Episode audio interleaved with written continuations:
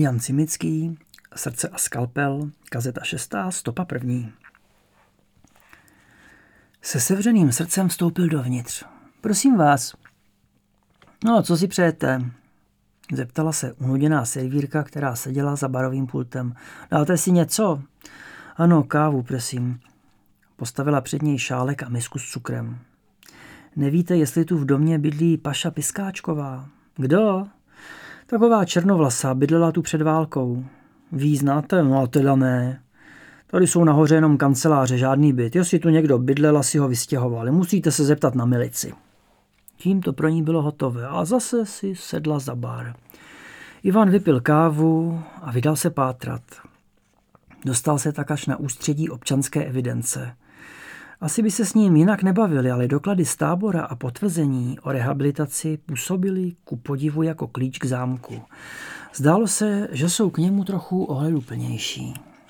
Tlustá úřednice v kartotéce na něho zírala nechápavě.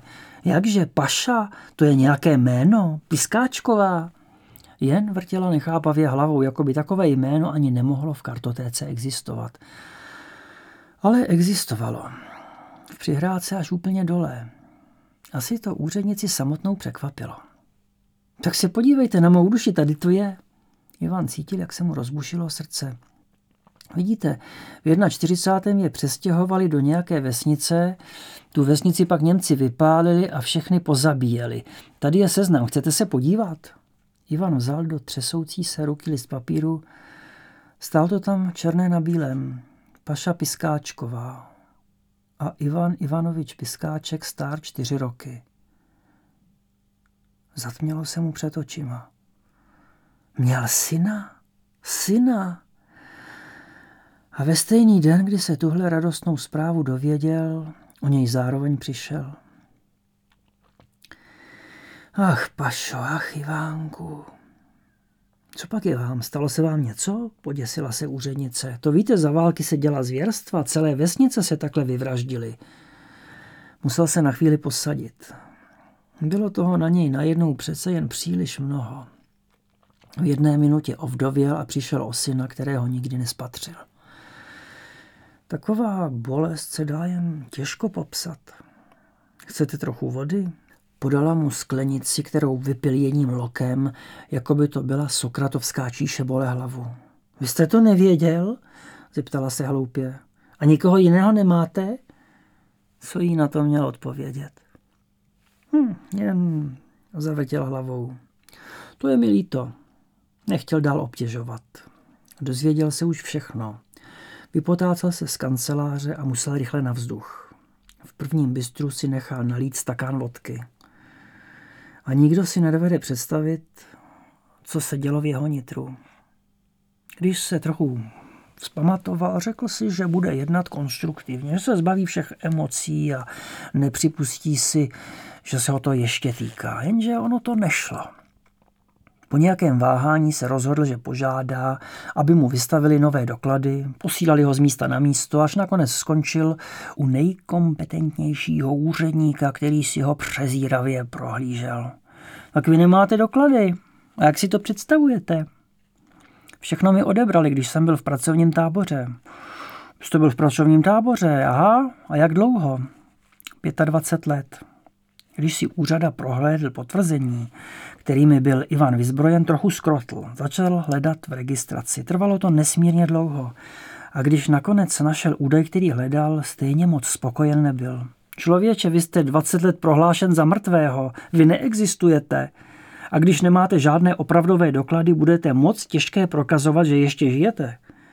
Jak se mají vystavit papíry na někoho, kdo neexistuje, co? No snad jsou nějaké matriky, nějaké záznamy. Jistě, záznamy jsou, ale kde je hledat? Nezapomeňte, že byla válka. Tak si vezměte všechny formuláře a vyplňte, co budete vědět, pak to sem doneste a my to budeme postupně ověřovat. A za jak dlouho dostanu doklady? Za jak dlouho? To já nevím, človíčku. Nejdřív za rok. A to ještě doufejme, že se nám podaří všechno důležité sehnat a najít. Podal Ivanovi svazek různobarevných papírů, některé s kopiemi. A přineste je co nejdřív, čím dřív, tím lépe, řekl, jak nejpovzbudivěji uměl. Možná chtěl ještě něco dodat, ale nic ho nenapadlo. Ivan schoval kupu papíru a vyšel ven. Byl unaven. Strašlivě unaven. Jakoby se nastřádaly všechny ty předchozí roky a teprve v tomhle okamžiku se všechno provalilo. Nejraději by si někde v ústraní lehl a spál a spál a dlouho spál. Možná se už vůbec neprobudil. Ale měl před sebou ještě jednu cestu. Musel vědět vše. Prvním taxi dojel na letiště. Náhradní doklady, které měl, bohatě stačily, aby získal povolení k letu do Charkova a mohl si koupit letenku. A na letišti v Charkově si vzal opět taxíka. Kam pak to bude? Sjelo kolo Děnka. Sjelo kolo Děnka, kde to je? Ivan pokrčil rameny, nebyla to jeho starost. Počkejte, já se zeptám u kolegů. A začal se vyptávat vysílačkou na trasu, asi to bylo stejně zapadlé jako před třiceti lety, kdy tu byl Ivan naposledy, ale podařilo se. Nebylo to vlastně ani tak daleko. Autem se taková cesta dala stihnout klidně za půl dne. Vyjeli i hned. A vy zůstanete, nebo se budete vracet? Jen si tam něco vyřídím, podívám se, na něco se zeptám, počkejte na mě, hned se s vámi vrátím zpátky. Celou cestu Ivan nepromluvil ani slovo a taxikář, jako by cítil něco tíživého, raději mlčel a na nic se neptal. Dojeli předpolednem, slunce pražilo a nad stepí se vznášel jakýsi mlhavý závoj. Taxikář dojel až k poslední chalupě a tam Ivan vystoupil. Počkejte na mě, řekl. A vydal se ke dveřím. Věděl, že je nemožné, aby tam tatínka našel. Bylo by mu sto let. Chalupa vypadala skoro stejně jako tehdy, jen střecha byla nově opravená. Někdo tu bydlí, určitě není opuštěná. Zaklepal a čekal u dveří. Po chvilce vyšla mladá žena a přes ramena měla přehozený šátek. Žádnou návštěvu nečekala. Bylo to překvapení, ještě k tomu neznámý cizí člověk. Promiňte, že vás obtěžuji. Kdysi tady žil můj otec s mou matkou. Cože? Vykřikla žena a rozhodila rukama. Dědečku, dědečku! Začala volat do chalupy. Ve tmě se za ní objevila čísi tvář. Je tu nějaký pán, prý tady bydlel jeho otec. Stařík vyhlédl ven a mžouravýma očima si Ivana prohlížel. No jistě, to bude on. Pamatujete, vezl jsem vás na dráhu s tou vaší ženuškou. Jak bych si vás nepamatoval, takový vysoký, urostlý jako jedle. Ivan si na jeho tvář sice nevzpomínal. Čas jí docela vymazal. Pamatoval si však, že odjížděl s někým na voze. Jistě to tedy byl on. Gaspadín Piskáček umřel brzy, ještě nezačala válka.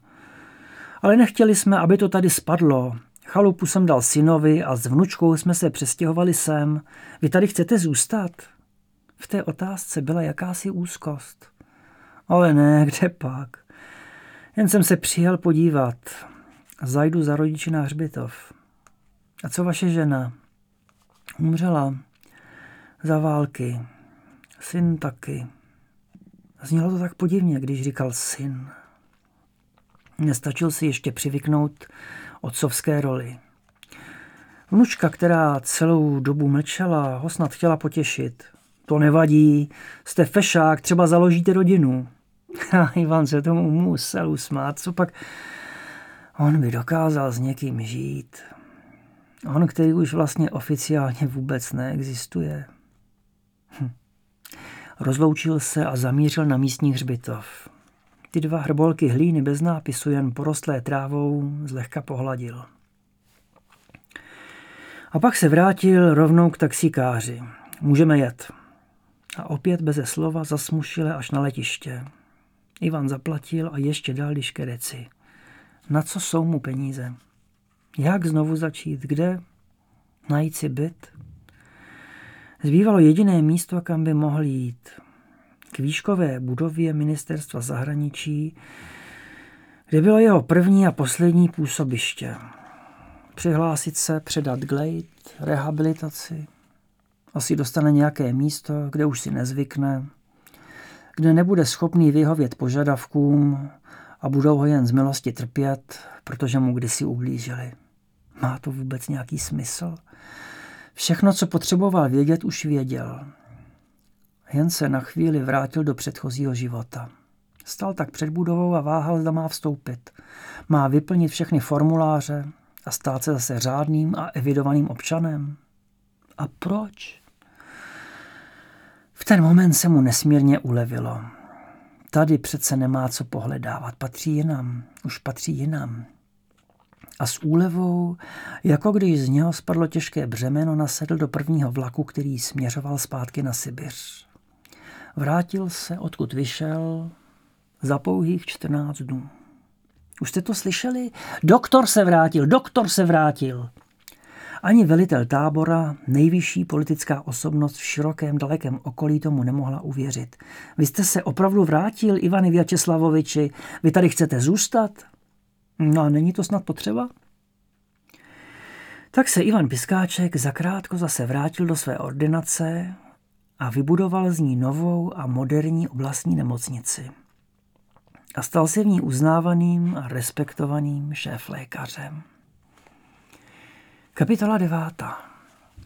Život běžel dál v zavedených kolejích.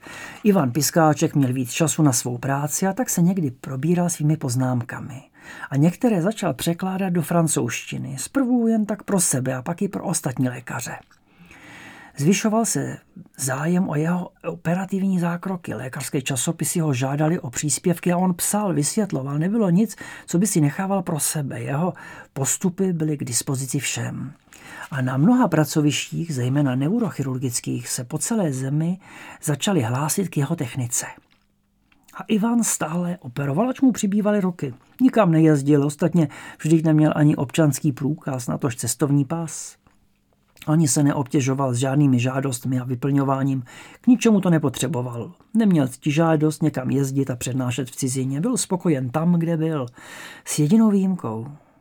To když někdy v polovině šedesátých let havaroval atomový fyzik a nositel Nobelovy ceny a bylo třeba neurochirurgického zákroku.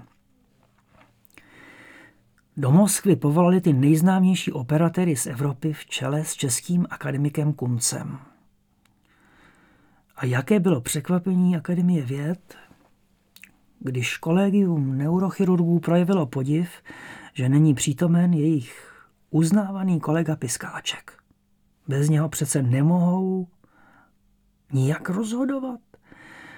A tak pro Ivana přiletěl vojenský vrtulník a dovezl ho až na střechu nemocnice, v níž ležel zraněný vědec. A s jakou obrovskou úctou tyhle světové kapacity sledovali Piskáčka, s jakým zájmem sekundovali u jeho operace. Ivan Piskáček byl klidný. Skvělou češtinou mluvil s Kuncem a stejně vynikající francouzštinou s Bussolierem. Operace se povedla. Přijeďte do Peříže, přimlouval ho Bussolier. Mí kolegové by vás rádi poznali, známe vás jen z vašich prací. Piskáček rozpačitě krčil rameny. Prosím vás, co já bych vás mohl naučit?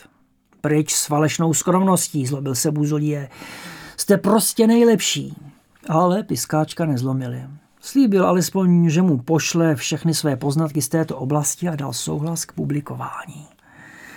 A vrátil se do své oblastní nemocnice na Sibiři. Co slíbil, splnil. Postupně došlo na adresu profesora Bussoliera do nemocnice Lapitie na padesát odborných článků.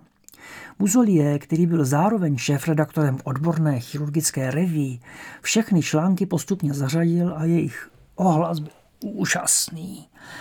Chirurg ze Sibiře se stal jakýmsi tajemným mužem, o něm všichni mluvili a na něj se odvolávali. Jeho nepřístupnost ještě zvyšovala jeho pověst a i v odborných světových kruzích tak narůstal obdiv jeho práci. Respektovali ho bez výhrad. A snad i proto, že ho to vůbec nestál. Úspěch a sláva šli nějak mimo něj. Mimo toho zamýšleného medvěda samotáře. Nepotřeboval se prezentovat na kongresech a sympozích a sklízet vavříny. Nic mu to neříkalo. Nejšťastnější byl v obyčejné praxi. Neuměl by žít jejich stylem života. Odvykl. V oblastní nemocnici mu to vyhovalo nejlépe. V sedmdesátých letech již byla jeho nemocnice známá po celém Rusku. Možná, že na ní i kolegové z Moskvy a Leningradu trochu žárlili. Žádný z nich by však neměnil, kde pak Sibiř, zaplať pámbů, že jsou před Uralem. Tábor byl zcela zrušen, budovy se opravily a sloužily teď už jen jako provizorní ubytovny pro nové pracovní síly. Nikdo z těch, které Ivan znal zpočátku, nezůstal. I Miška se vrátil do své vesnice.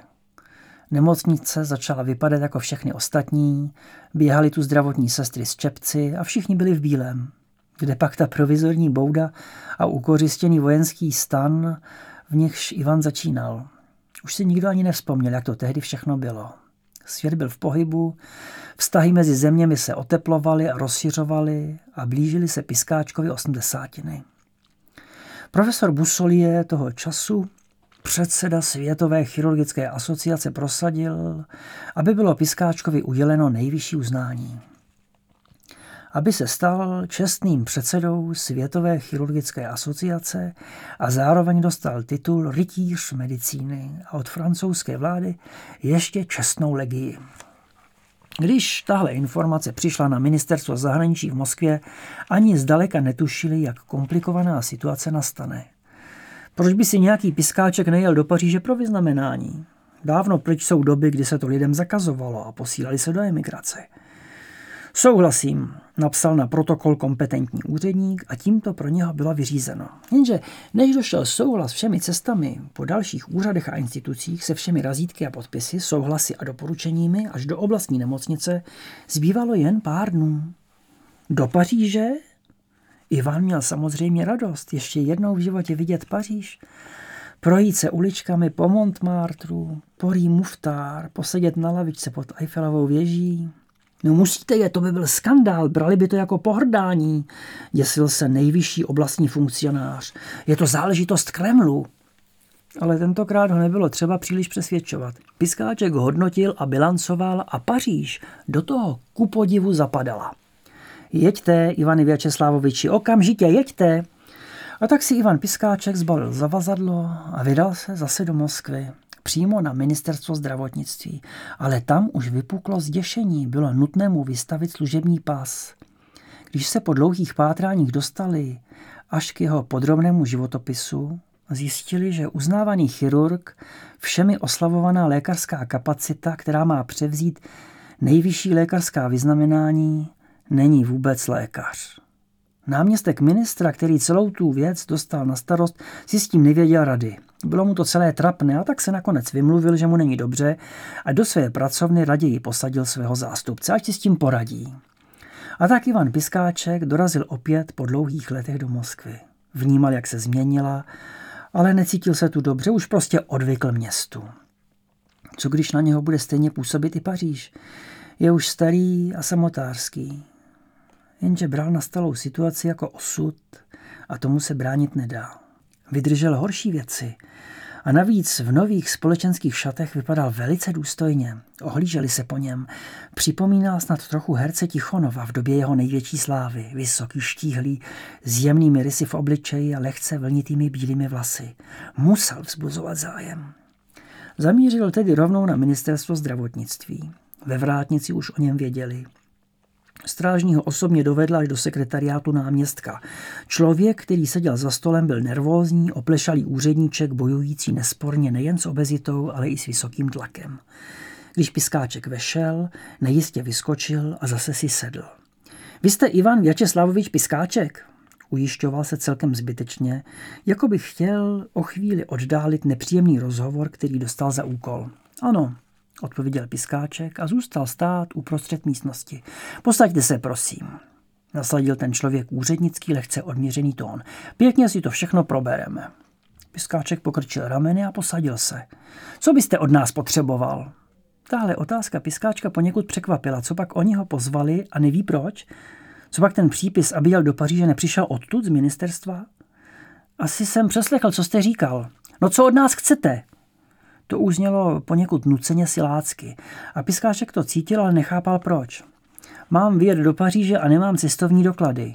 Ach tak, doklady. Vypadalo to, jako by si z něho dělal legraci. A co jste celý život dělal, myslím pracovně? Připadalo mu to nepodstatné, ale nechtěl být nezdvořilý. Krátce na ministerstvu zahraničí a pak jsem byl dvacet pět let v nápravném táboře na Sibiři. Poslední roky pracuji v oblastní nemocnici tamtéž. Aha, aha. A co jste vystudoval, myslím, jaké máte školy, jaké je vzdělání? Připomínalo to spíš policejní výslech. Gymnázium v Dijonu, právnickou fakultu v Praze na Karlově univerzitě a pak diplomatickou službu na Sorboně v Paříži. Takže vy vůbec nejste lékař? Zarazil se, vlastně už o tom dávno neuvažoval. Nevím, co jsem, ale medicínu jsem opravdu nevystudoval. A jak jste si mohl dovolit působit jako lékař? Přikázali mi to. A kdyby vám přikázali, že máte skočit z okna, tak byste taky skočil? Ivan Piskáček stále nechápal, co vlastně ten člověk chce. Byl jste někdy v lágru na Sibiři, pane? No, to nebyl. Začal se ošívat, ale vždycky bych odmítl dělat něco, na co nestačím, na co nemám vzdělání a kde bych mohl uškodit. To si vás vážím. Ale v lágru to tak jednoznačné a tak snadné není. Tam chcete přežít. To je všechno. A proto musíte dělat, co vám nařizují. No, dobrá. Ale jak jste to mohl dělat? Musel jsem se to naučit. Z knížek a z praxe. A myslím, že jsem se to naučil. Aspoň ti, co tomu rozumějí, to tvrdí. Ale vy nejste lékař. Jak si můžete dovolit přisvojovat si lékařský titul? Nic si nepřisvojuji, naopak. Říkal jsem jim, že jsem právník, ale pro ně byl doktor jako doktor. Tam se jen plnili rozkazy. No dobře, dobře, no. No a co potom, když vás propustili? Proč jste se tam vrátil? To jste asi dobře věděl, že by vám jinde nedovolili, abyste dělal doktora, co? Snadno by si zjistili, co jste zač. Ani uklízeče byste nemohl dělat. Mám mu vysvětlovat, že je to všechno úplně jinak? Mám mu vysvětlovat, že skoro celý život proběhl, aniž by do toho mohl zasáhnout? Že nakonec přečkal všechny rány osudu? Mlčel. A to asi úředníka rozčililo, až zrudl. Tak já vám řeknu, co jste, Piskáčku, vy jste obyčejný podvodník. Bylo to vyřčeno. Slova dopadla na měkký koberec a odrazila se až k bílému stropu. A v tu chvíli před Ivanem proběhl ve zkratce celý život. Dům v Petrohradě, dědečkovi zahrady v Celskom Siele, zamrzlá Něva, kolej v Dijonu, Praha a její kavárny, ulice Muftár v Paříži, Paša a tatínek v polorozpadlém domku na Ukrajině, kde dožíval, kopka v nějakém klášteře, kde mohl schnít zaživa, vlak na Sibiř, pochod tajgou, život v dřevěných barácích hlad a potom i ta zoufalá snaha zvládnout nesmyslný příkaz. Podvodník.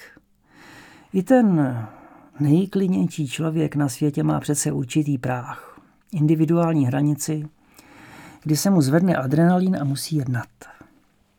Piskáček pomalu vstal, přistoupil až těsně k psacímu stolu, za nímž seděl rudý úředník a s naprostým klidem bez nápřahu ho udeřil. Pro paži, která kácela stromy a pak léta operovala, to bylo jen drobné gesto.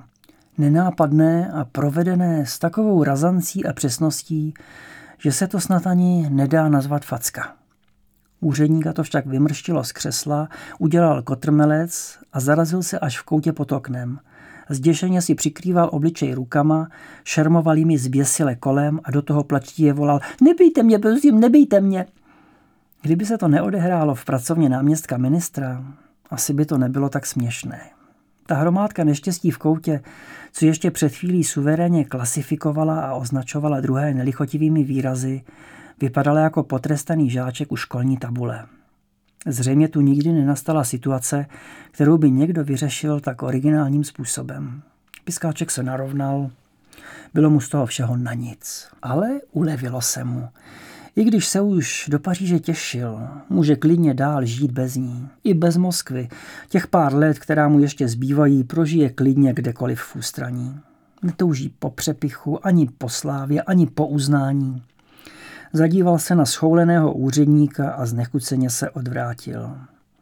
A pamatuj si, že podvodníci jsou ti, co úmyslně klamou. A darebáci jsou ti, co nutí člověka dělat nemožné.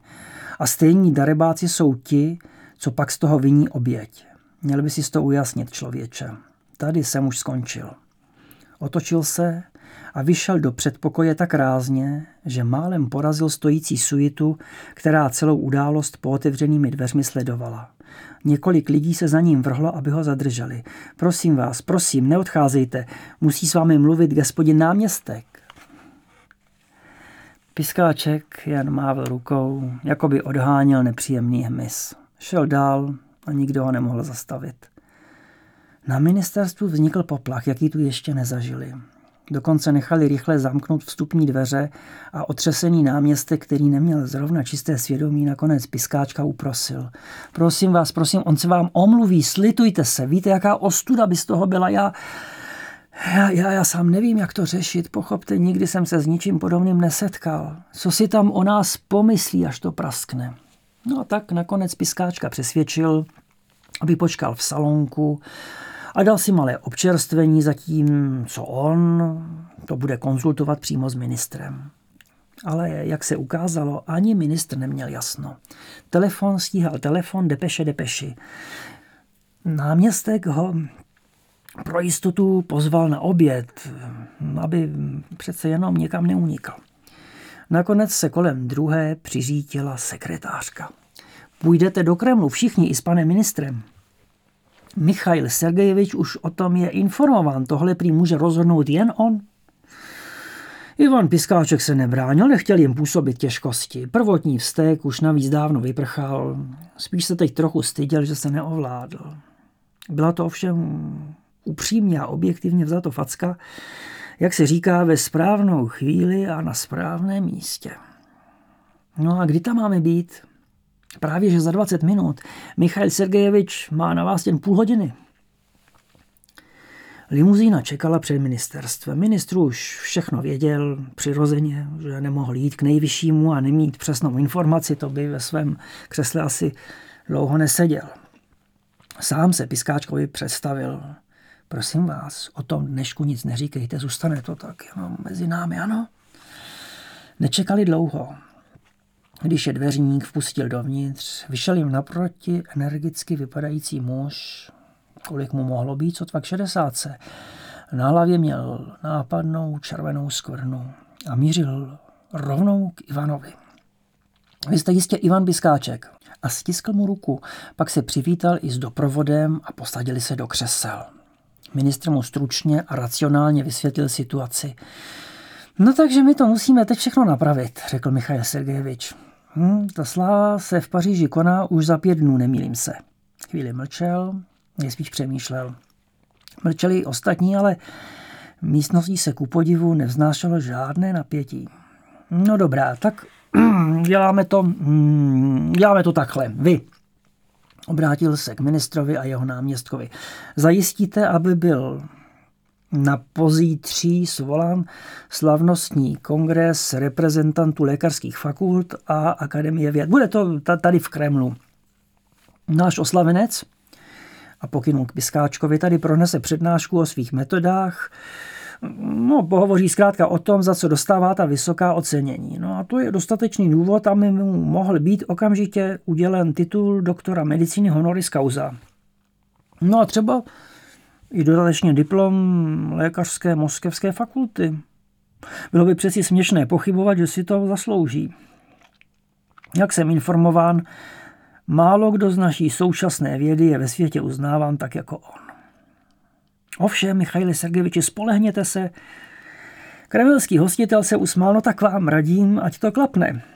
A nezapomeňte, že musí mít vystaven cestovní pas V I P a letenku první třídy. Tam i zpět, zpět samozřejmě open, kdyby tam chtěl nějakou dobu pobít a třeba si zavzpomínat na staré časy. Ivan hleděl na kremelského vládce s obdivem. To byl konečně člověk, kterému rozuměl a připomínal mu trochu něco z jeho mládí. Ministr i náměstek byli rádi, že je celý problém jednoduše a direktivně vyřešen, protože sami neradi brali odpovědnost na sebe. A tohle přece rozhodl nejvyšší představitel státu.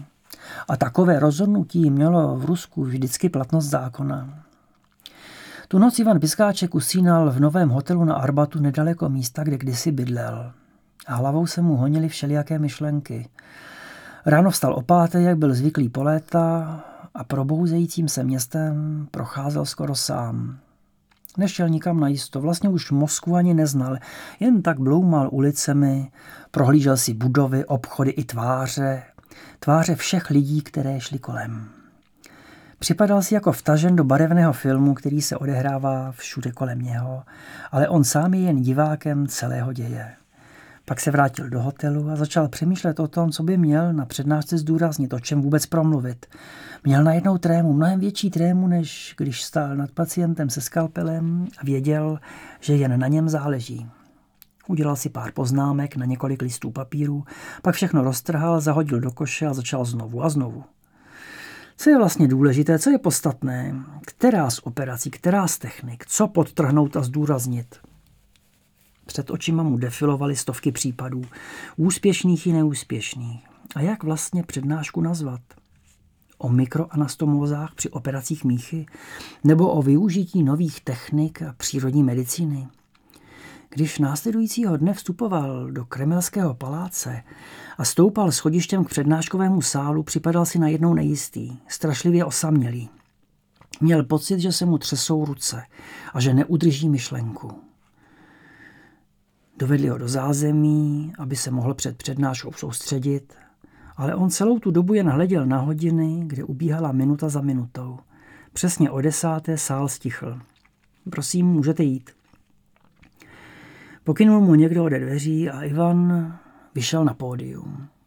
Nádherný sál se zlacenými sloupy a zdobeným stropem a v něm nejméně tři stovky lidí, které neznal. A v tom uslyšel potlesk. Podíval se k místu, odkud se ozýval, a tam v první řadě seděl Michail Gorbačov s manželkou a oba tleskali. A k ním se okamžitě přidávali i další, řada po řadě vstávali. A Ivan Piskáček najednou cítil, že se mu svírá hrdlo a že nebude schopen říct ani slovo. Stál tam nahoře před připravenými mikrofony bezradně, jako opuštěný strom na stepní rovině. Když potlesk skončil, přistoupil k mikrofonu prezident Akademie lékařských věd.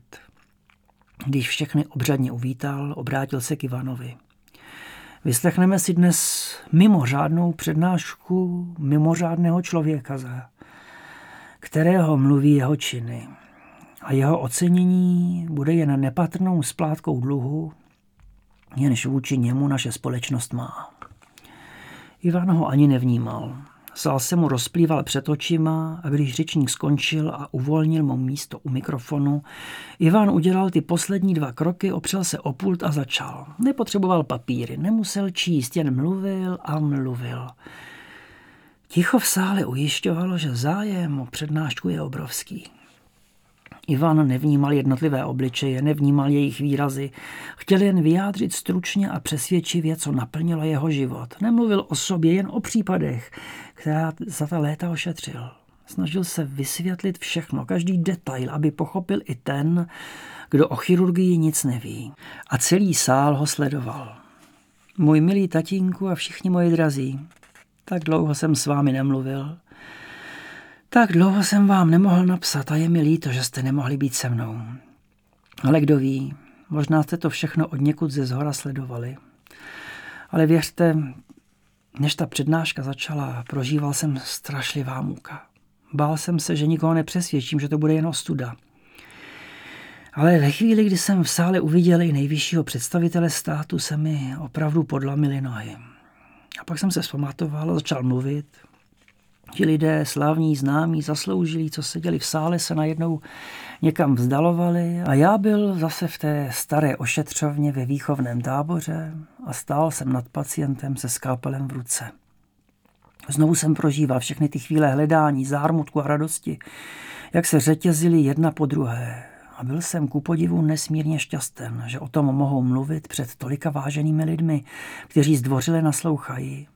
Nevím, jestli něco věděli o mém osudu, možná jen někteří z nich, spíše je zajímali detaily případů, ale to nebylo vůbec důležité.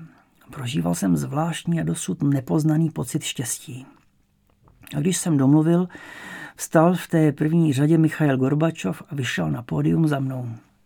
Nejraději bych byl už odešel, ruce se mi začaly potit, ale on mi dal najevo, abych ještě zůstal. A přistoupil k pultíku, který stál na pódiu stranou.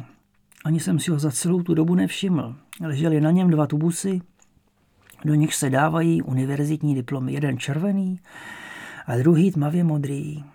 A vedle nich ještě nějaká krabička. Vážený Ivane Vjačeslavoviči, řekl pomalu, jako by vážil slova, která chce pronést.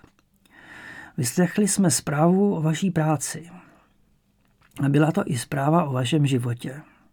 O životě statečného člověka, který ani v těch nejtěžších podmínkách nekapituloval a dokázal se vyrovnat s nejnesmyslnějšími rozkazy svých trýznitelů.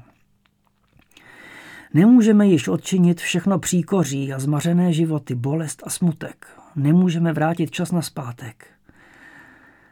Přijměte přesto omluvu této země, která je i vaší vlastí.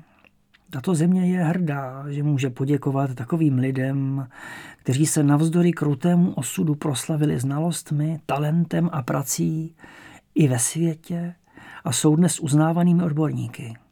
Patříte právě mezi ně. Dovolte, abych vám dnes jménem Akademie lékařských věd i jménem svým předal diplomy, které si už dávno právem zasloužíte. A k nim i medaily o zásluhy. A Michail Gorbačov se na chvíli odmlčel, pohlédl na mě a pak se hluboce uklonil. Převzal jsem ty diplomy a vyznamenání. Lidé, myslím, zase tleskali, ale já už neviděl, já už neslyšel. Stal jsem se tak rázem jednoho dne diplomovaným doktorem medicíny i doktorem honoris causa. Já, právník, který skoro celý život působil jako lékař. Takový paradox. Mí drazí, s trápením si člověk obvykle vystačí sám. Jak smutné je však, když se s někým blízkým nemůže podělit o svou radost. Myslím na vás stále častěji. Ano, tak se v jediném dni stal Ivan Vjačeslávovič Piskáček, doktor obojího práva, i doktorem medicíny až s čestným doktorátem navíc. Absolvoval slavnostní recepci, stiskl desítky rukou a představili se mu desítky slavných osobností. Stál tam mezi nimi vysoký a stále štíhlý, čnící nad ostatními. Jen ty bílé vlasy naznačovaly, že mu za pár dní už bude osmdesát. Fotografie, na níž se rozpačitě usmívá, oblétla celý svět. Objevila se snad ve všech novinách, ve všech televizních zpravodajských zracích.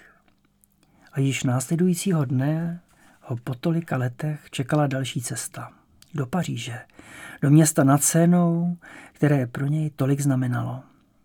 A protože letadlo startovalo již brzy ráno, dovezl ho ministerský vůz se šoférem až na letiště Šeremetěvo a tam byl jako V I P přednostně odbaven a v letadle ho posadili do první třídy.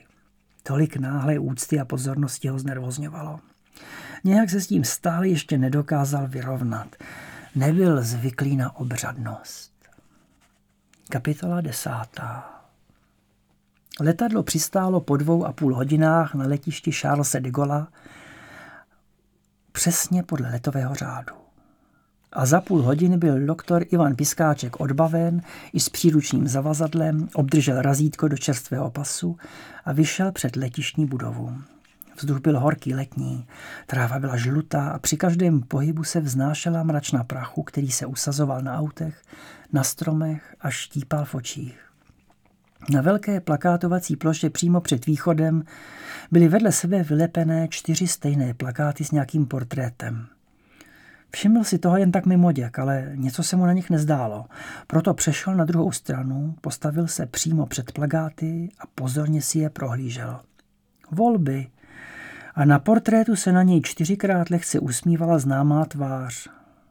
Když došel až k plakátu a mohl si přečíst text, zatočila se mu hlava. No, tu tvář znal, no ovšem, že ji znal. A jak dobře. Před mnoha a mnoha lety měla ta důstojná hlava ještě vlasy a žádné vrásky. Volte serióznost, důstojnost a prosperitu.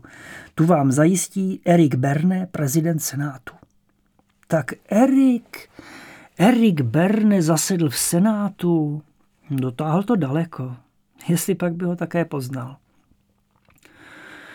Ale tu myšlenku Piskáček zavrhl.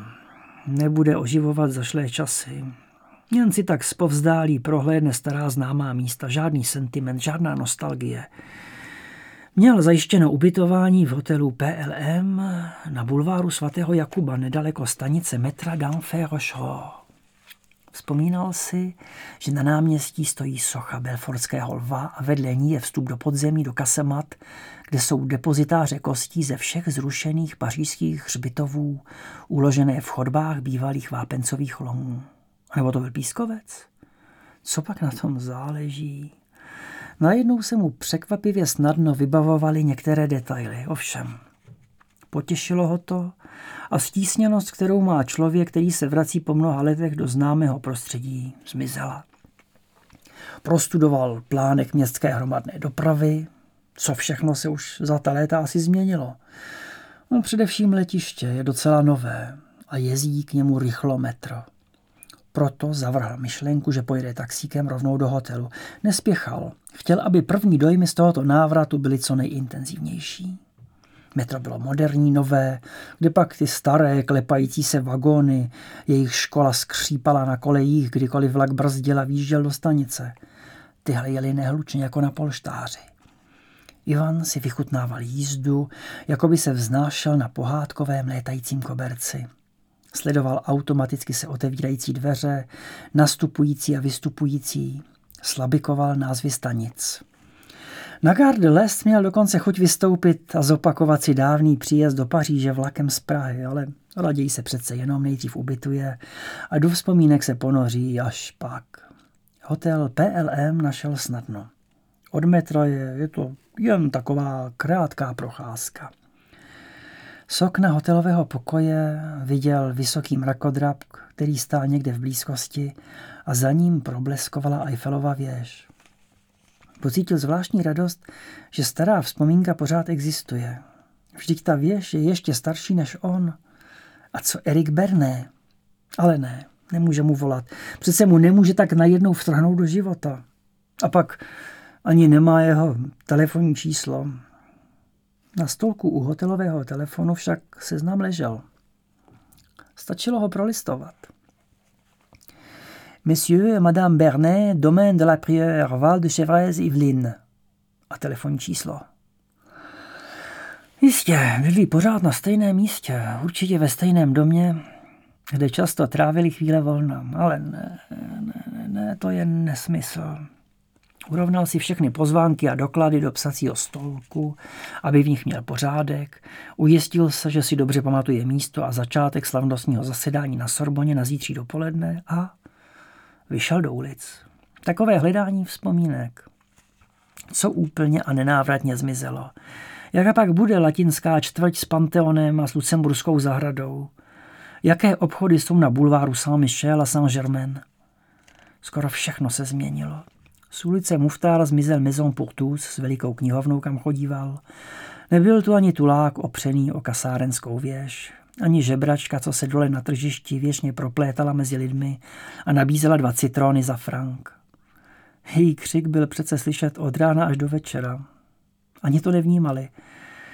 Samozřejmě je už asi dávno po smrti. A kdo další? Kdo ještě? Koho z těch známých a přátel by ještě mohl potkat? A v Praze? Starý, vysoký, šedovlasý a elegantní muž kráčel zvolna ulicemi a díval se do tváře chodců, jako by z nich chtěl vyčíst nějakou odpověď. Všichni někam spěchali. Nadnesená pohoda třicátých let zmizela. Přibylo aut, nervózního troubení klaxon. A z ulic se vytratili metaři, kteří po ránu čistili ulice březovými košťaty. Místo nich nastoupily brčálově zelené metly s umělé hmoty a kropící vozy. Konec první stopy šesté kazety.